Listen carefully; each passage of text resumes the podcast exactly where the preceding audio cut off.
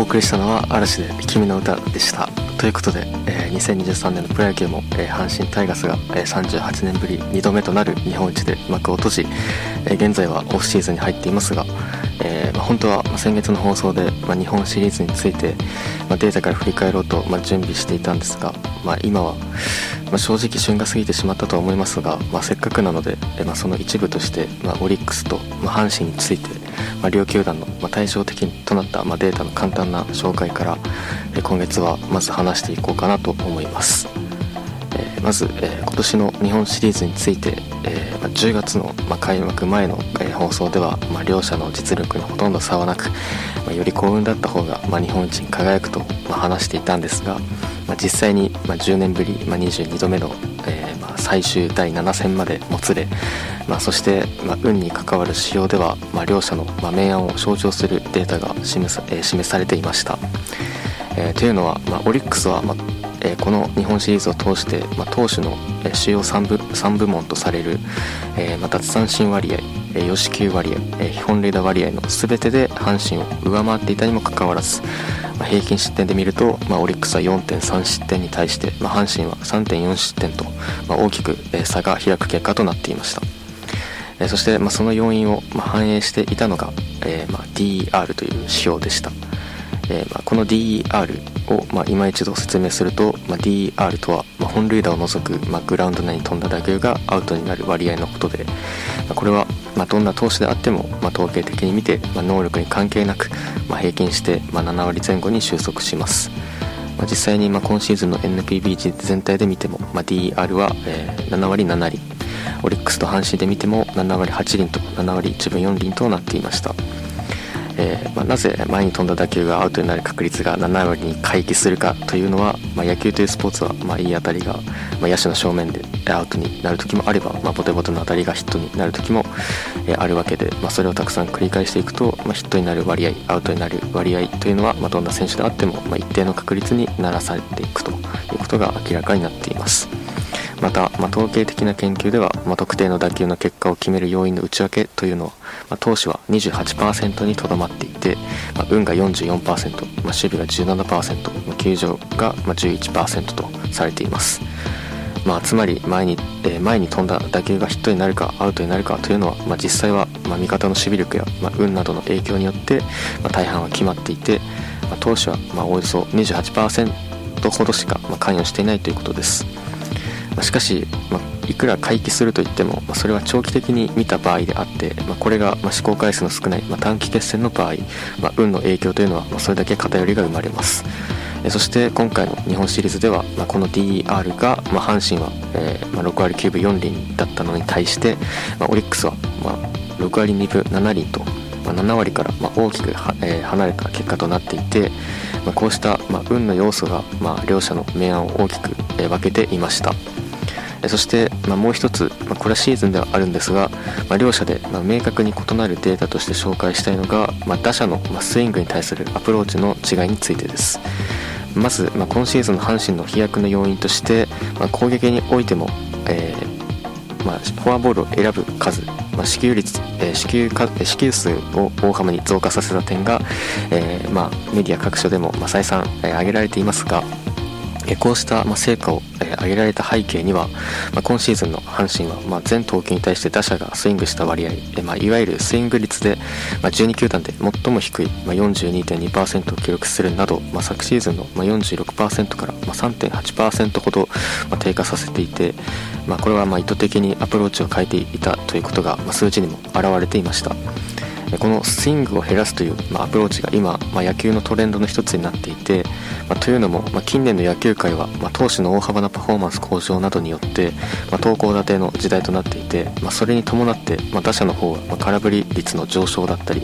ま、打球イベントが、ま、得点につながりにくい環境となった影響で、ま、統計的な分析から見ても、ま、数年前と比べて、ま、年々スイングすることの価値が下がっていて、ま、反対にスイングしないことの価値が相対的に上がってきています。まあ、そして、まあ、実際に今シーズンの阪神から、まあ、そのアプローチによる恩恵を、え推測すると、まあ、まず NPB ではま年間で1球団あたり、ま最低2万球ほど投じられますが、ま今シーズン阪神の総打席数は、ま5479打席で、ま1打席あたりの平均投球数が、ま3.8球と仮定した場合、ま阪神に対して投球された送球、えー総投球数はま約2万800球となり、まそこからまスイング率をま3.8%を減らしたということは、ま昨年からま790球のスイングをま減らしたと考えられますそして統計的な分析では、ま100球のスイングを我慢することは、ま4点の得点増加が見込めるとされるため、つまり阪神はこのスイングしないアプローチによって、ま約32点ほど、増やしたことになります。この32点という数字は、まあ、得失点の観点から見ても非常に大きくて、まあ、勝利数に置き換えると、まあ、貯金にして、ま7個近く増やすことに、え、ま成功したということを、え、ま示唆しています。今シーズンの阪神はこうしたチーム単位でのアプローチ変更により、ままさに振らないことで攻撃するチームに変更を遂げ成功を収めました。まあ、そして、まあ、面白いんですけど、まあ、昨年のオリックスも、まあ、スイング率が44.6%で、まあ、12球団中、まあ、11位と、まあ、阪神同様スイングをしないチームだったんですが、まあ、今シーズンは47.8%で、まあ、12球団中2番目に高い数値となっていて、まあ、この結果はおそらく、まあ、吉田正尚選手の退団と森友哉選手の入団による影響も、まあ、大きいとは思うんですが、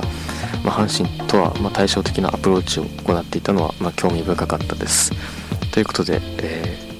えこの後は野球における肩の強さの重要性について話していきたいと思うんですけど、えまその前にここで1曲かけたいと思います、えこの曲は、え阪神の主に1番打者として、まシーズンから、ま昨年3.8 8-1と、まリーグ18位だった、ま1打席あたりの平均投球数を今シーズンはリーグトップタイの、ま4.40まで増加させるなど、え岡田秋信監督の方針を受け入れそれを遂行し日本シリーズでは、ま29打数14安打の打率4割8分3厘出塁率5割4分5厘の大活躍でシリーズ MVP を獲得するなどあれにも大きく貢献。来シーズンからは本来の積極的な打撃スタイルを解禁することを明言している、えー、近本浩二選手の登場曲です。スーパービーバーで人として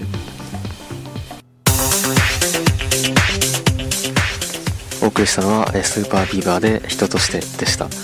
えー、ということで、えー、改めて、えー、今年のプロ野球のオフシーズンに突入し、え現在はストーブリーグ真っ只中ですが、まあ、今え今月はま何を話そうか、考えている中で、まあ、自分はまあ毎年この時期になると、各球団の新外国人選手の動向を追うのが好きで、まあ、今年もすでに多くの外国人選手たちが、ま NPB 入りを、え決めていますが、えその中で、え日本ハムについて、アンドリュー・スティーブンソンという選手を、え獲得していて、えま彼は、え今年、えトリプル A で主にプレーして、ま106試合に出場し打率3割1分6厘、え本え本塁打16本、え44盗塁、え OPS917 を、え記録している、まあ、俊足の選手なんですが、えーまあ、彼は、まあ、簡単な分析をすると、まあ、2シーズン3シーズン前にいた、まあ、西武のスパンジェンバーグ選手と、えー、かなり似ていて、まあ、スティーブンソン選手は、えーまあ、メジャーリーグで、えー、三振割合が、まあ、27.4%、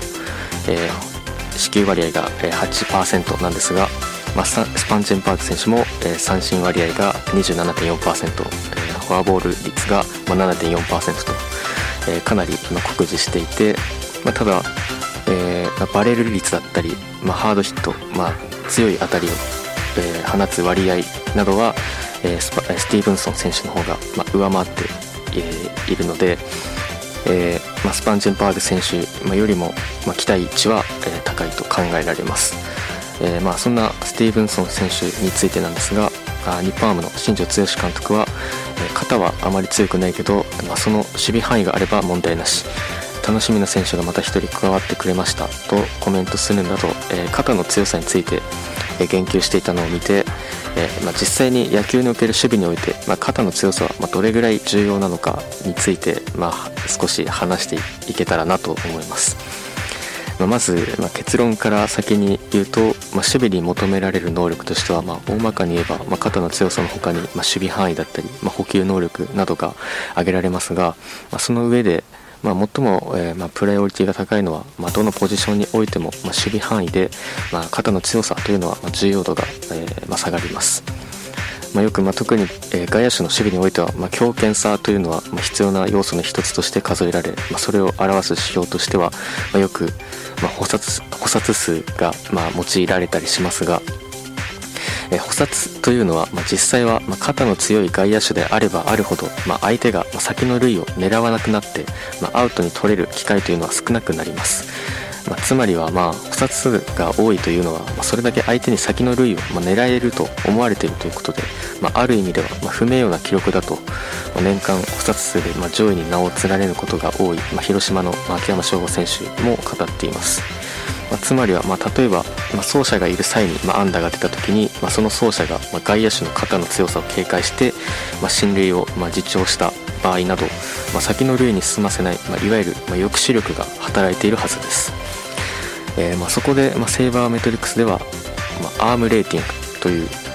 えー、ま進塁抑止評価指標があります、まあこれは、ま送球により、ま走者を指した外野手の補殺だけではなくて、ま走者を進ませなかった、ま抑止力も含めて、ま外野手の送球に、よる、貢献を得点換算して数値化したものです、えーで実際にまあその、まあ、アームでまあ見ていくと、まあ、その前にまあ今シーズンの補殺数ランキングでは、まあ、パ・リーグではまあ7個で、まあ、ソフトバンクの近藤健介選手と、柳田悠岐選手、えーまあ、楽天の、小郷裕也選手の3人が並んで1位、まあ、セ・リーグでは、まあ、阪神の、まあ、シルドン・ノイジー選手が、まあ、12個で、まあ、ダントツの1位だったんですが、えーまあ、アームで見ていくと、まあ、全体1位は、まあえー、横浜の桑原正幸選手で、えー、6.9 2位は日本ハムの万波中正選手の5.9、3位に楽天の小郷選手で、まあ、5.0と、えー、また異なる顔ぶれとなっていてもっと言うと、まあ、阪神のノイジー選手は、まあ、12個と、まあ、12球団ダントツの、まあ、補殺数を記録していますが、えー、アームで見るとマイナス2.4で、まあ、これは、まあ、外野手の規定守備イニング到達者としては、まあ、32選手中、えー、25位でした。で、まあ、しかしえー、まあ、その補殺、まあ、アーム、えー、その肩の強さというのは、まあ、保守の、ま盗塁阻止だったりもそうなんですが、ままず相手に走ってもらわないと、まアウトにできない、え、つまり、ま失点を防げないため、ま自重だけで防げる失点というのは、ま小さくて、えー、なので、ま進塁を抑止するのと、まアウトを奪うのとではやはりその価値に、ま大きな差があります。まあ、例えば、まあ、アームで、まあ、1位の桑原選手は、まあ、守備の総合指標である、まあ、UZR で見ればマイナス0.4 3位の小郷選手もマイナス0.3とマイナスを記録するなど、まあ、UJR と、まあ、アームの相関は低いんですが、えー、まあ、対して、まあ、守備範囲の広さを数値化した、まあ、レンジを見てみると、まあ、今シーズンの全体1位は14.2で、ま、ソフトバンクの近藤選手、ま、2位は11.7で、ま、巨人の門脇誠選手でしたが、近藤選手の EZR は16.2門脇選手は18.0と、まあ、共に EZR でも全体の1位と2位と。まあ、連日で、まあ、全体3位の、まあ、楽天の村林和樹選手だったり、まあ、4位の日本ハムの松本剛選手5位の巨人、えー、吉川直樹選手も、まあ、同様の傾向にあるんですが、まあ、アームで、まあ、多少マイナスが出たとしても、まあ、守備範囲に比べれば、まあ、影響は少なく、まあ、対して、まあ、守備範囲の広さが、まあ、守備による貢献の中で最も高い割合を占めているというのが、えー、ここからも分かります。あとはまた外野手の送球には肩の強さだけではなく打球へのチャージの速さだったり取ってからの送球に移るまでの速さそして何よりその正確性も必要でこうした総合的な送球能力かアームがの数値が高い選手は秀でていると、まあ考えるべきで、まあ実際に、まあアームの上位者を、え見ていると、まあアームとは、まあ、言うんですけど、まあ肩が強くない俊足の外野手が結構プラスになっているパターンもあります。で、えー、外野手以外も、まあ、先ほども言ったように保守の盗塁阻止においても、まあ、より相関が高く重要なのは肩の強さではなくて、まあ、送球の正確性だったり、まあ、内野手も、まあ、送球の正確さと、まあ、よりも、送球の正確さは重要ですが、まあ、肩の強さはま大きく重要視する必要はないなというのは、まあ、詩を見ていても明らかで、まあ、野手の肩の強さというのは、まあ、皆さんが思っている以上に生きている場は少ないです。えー、まあ、とはいえ、まあ、投球動作と聞けば、まあ、投手だけを思い浮かべがちですが、まあ、近年は、ま野手の方も改善させるアプローチは、えーえー、アメリカでも実践されています。えー、でまあ、最後に、まあ、来シーズンの、まあ、日本ハムの外野陣について簡単に、えー、話したいんですけど、えー、まあ、スティーブンソン選手は、まあ、今シーズン、まあ、メジャーリーグでセンターとして97.1イニングに出場して、まあ、UZR は2.1と、まあ、高い水準に、えー、あったんですが、まあ、守備範囲は、まあ、守備範囲を見ると、まあ、走力も、えー、まあ不可欠なんですが、まあ、打球反応も重要で、まあ、スティーブンソン選手も、まあ、メジャーリーグでも屈指のスプリンターなんですが、まあ、その割には、まあ、打球反応が良くないようで、まあ、仕様として見た場合に、まあ、守備範囲は普通に見えました。であと、まあ、中日が獲得した、まあ、ディカーソン選手も、えー、メジャーリーグ通算で、えー、あらゆる守備指標で全て、えー、マイナスの、えー、数字を記録していたんですあ2桁のマイナスを記録していたんですが彼もまあ守備がひどいというよりは、まあ、送球能力にま相当な欠陥を抱えていて、まあ、アームだけでマイナス12.1を叩き出していて、まあ、範囲と、ま、補給に関してはそこまで、え、壊滅的ではなかったです。ということで、まあ、スティーブンソン選手に加えて、えー、日本ハムには、まあ、ライトの万波選手とレフトに松本剛選手と、えー、USR で見ても12球団ナンバーワンの守備力を持つ両翼が控えているということもあり、えーまあ、鉄壁の、えー、布陣となることが予想され、まあ、往年の北海道日本ファンの自分としては、えー、非常に懐かしさを感じますが、えー、来年、えー、日本ハムは、えー、どんな順位になっているのか、えー、今から、えー、とても楽しみです。えー、この後は CM を挟んで、えー、ストーブリーグのニッチな話題を掘り下げていきます。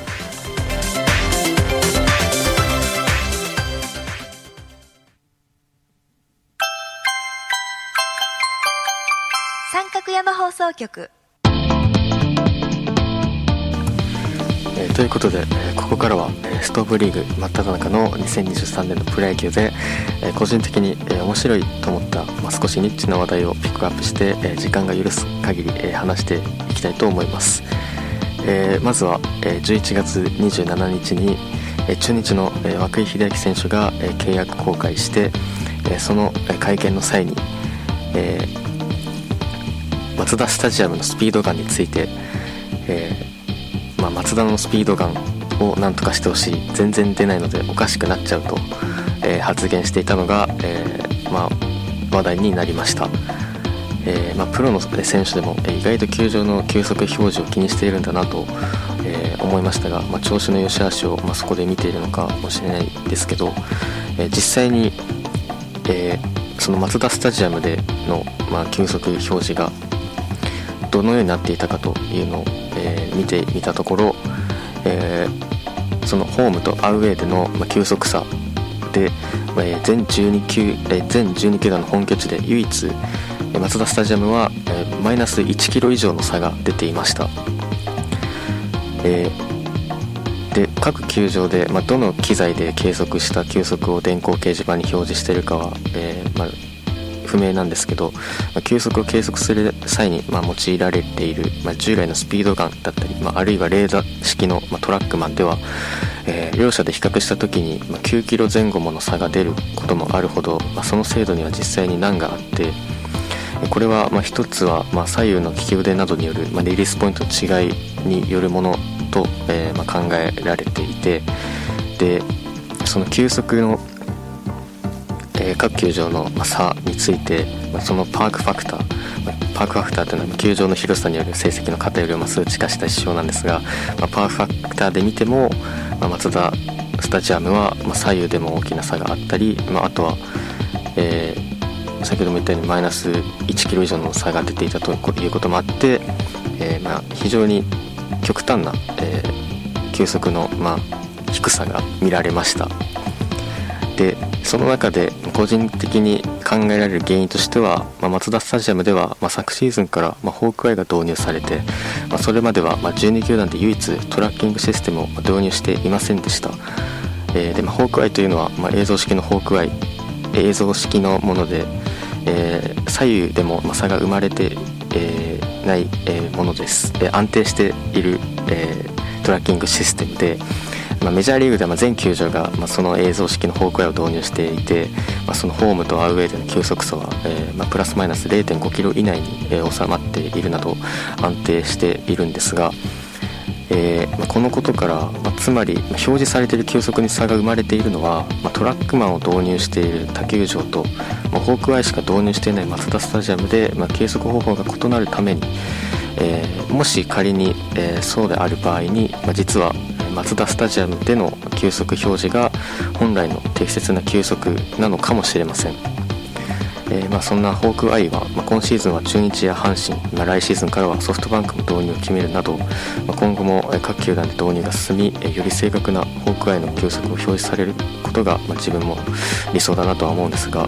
まその時は、ま従来の感覚と数値に乖離が生まれているかもしれません、ま今後もマツダスタジアムを含めて、ま各球場の球速表示には、ま要注目です、えー、まちなみに、ま他球他競技ではあるんですけど、ま、バレーボール界でも、ま、これまでは、まあ、ホークアイを活用されてきたんですが、ま、今年からは、ええボルト6という、ま、新たなトラッキングシステムに切り替えたそうで、ま、今後、えその他のスポーツでも起用されていくと、え考えられます、えそしてもう一つは、えー、もう一つ、えー、紹介したい話題は、まあ、12月21日に、まあ、サンディエゴパドレスと、まあ、4年約30億円で、えー、契約した、まあ、楽天の松井裕樹選手についてです。松井裕樹選手といえば、まあ、日本を代表するクローザーとして知られていますが彼が、まあ、この日本のキャリアで最も、えー、最高のウォーを記録したのが、えーまあ、実はまあ先発転向した2014年でした、えーまあ、投手の、えー能力を評価する上で、まあ、防御率というのは、まあ、味方の守備力や運の要素を大きく含んで、まあ、正当なものとは、えー、言えないので、まあ、それらの要素が関与しない、まあ、奪三振、与四球、まあ、基本リードの3つの項目から、まあ、投手の成績を独立して評価した、まあ、FIP という指標があるんですが、えー、その FIP を、まあ、さらにリーグ平均値を100として、えー、低いほど優秀という判断ができる、まあ、FIP マイナスというのがあるんですけど、えー、2014年の、えー、先発転向した際の松井選手の、まあ、フィップマイナスは83でこの83という数字は、まあ、今年の、まあ、フィップマイナス規定投機会に到達した選手たちを見てみると、えー、横浜の東選手だったり中日の高橋宏斗選手阪神の、えー、伊藤昌司選手、えー、天指選手か、えー、だったりと,、えーとえー、並ぶ数字となっていました。えー、つまりまあ本来であれば、えー、先発転向、えー、させるべき活躍を見せていたんですけど、え結局その勝利数だったり、えなどによって、まあ、結局抑えに回されてしまったということになります。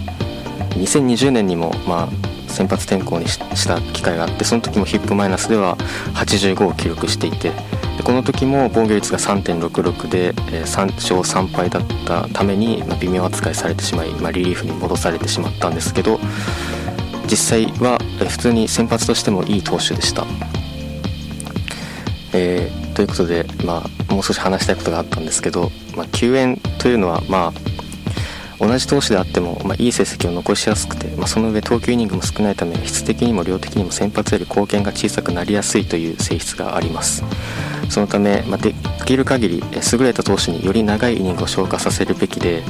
まあ、今シーズンは西武の平良山投手だったり、まあ、来シーズンからは、まあ、ソフトバンクのモイネロ選手が先発転向が決まっていますが、まあ、山本由伸選手も、まあ、千賀滉大選手も初めは救援として実績を残してから先発で転向しています。松井選手も、まあ、WBC での課題となっていたメジャーリーグの公式球と、まあ、ピッチクロックへの対応が、まあ、懸念点ではありますが、え、パドレスも、まあ、あくまで救援投手としての獲得だとは思いますが、まあ、メジャーリーグでも優れたパフォーマンスを発揮して、えー、先発転向させようという流れになってくれないかなと個人的に密かに期待しています。えーまあ、あとは、えー、そんな楽天で、まあ、則本光大選手が、えー松井選手に代わって抑えに転向するという話題もありましたが、まあ、その話題については、えー、また、えー、来年以降、えー、話したいなと思います。えということで、えまあ、2023年の放送は、今月で最後ということで、まあ、今年はまあ WBC の世界一から始まり、え阪神が38年ぶりとなる日本一を決め、まあ、あれが流行語大賞になるなど、まあ、野球というスポーツのまあ筋書きのないドラマにまあ見せられていますが、まあ、来シーズンからはまあ大谷翔平選手がまあドジャースへ移籍し、まあ、さらに話題に事欠かないであろう野球の魅力をまあ来年もデータを通じて発信できるのを、えー楽しみに、えーまあ、さらに力を蓄えます。今年も1年間ありがとうございました。ということで、えー最後にエンディングの前に、えー、曲かけたいと思います、えーこの曲は、えー涌井秀明選手の、まあ、2018年の登場曲です「世界の終わり」でサザンカ。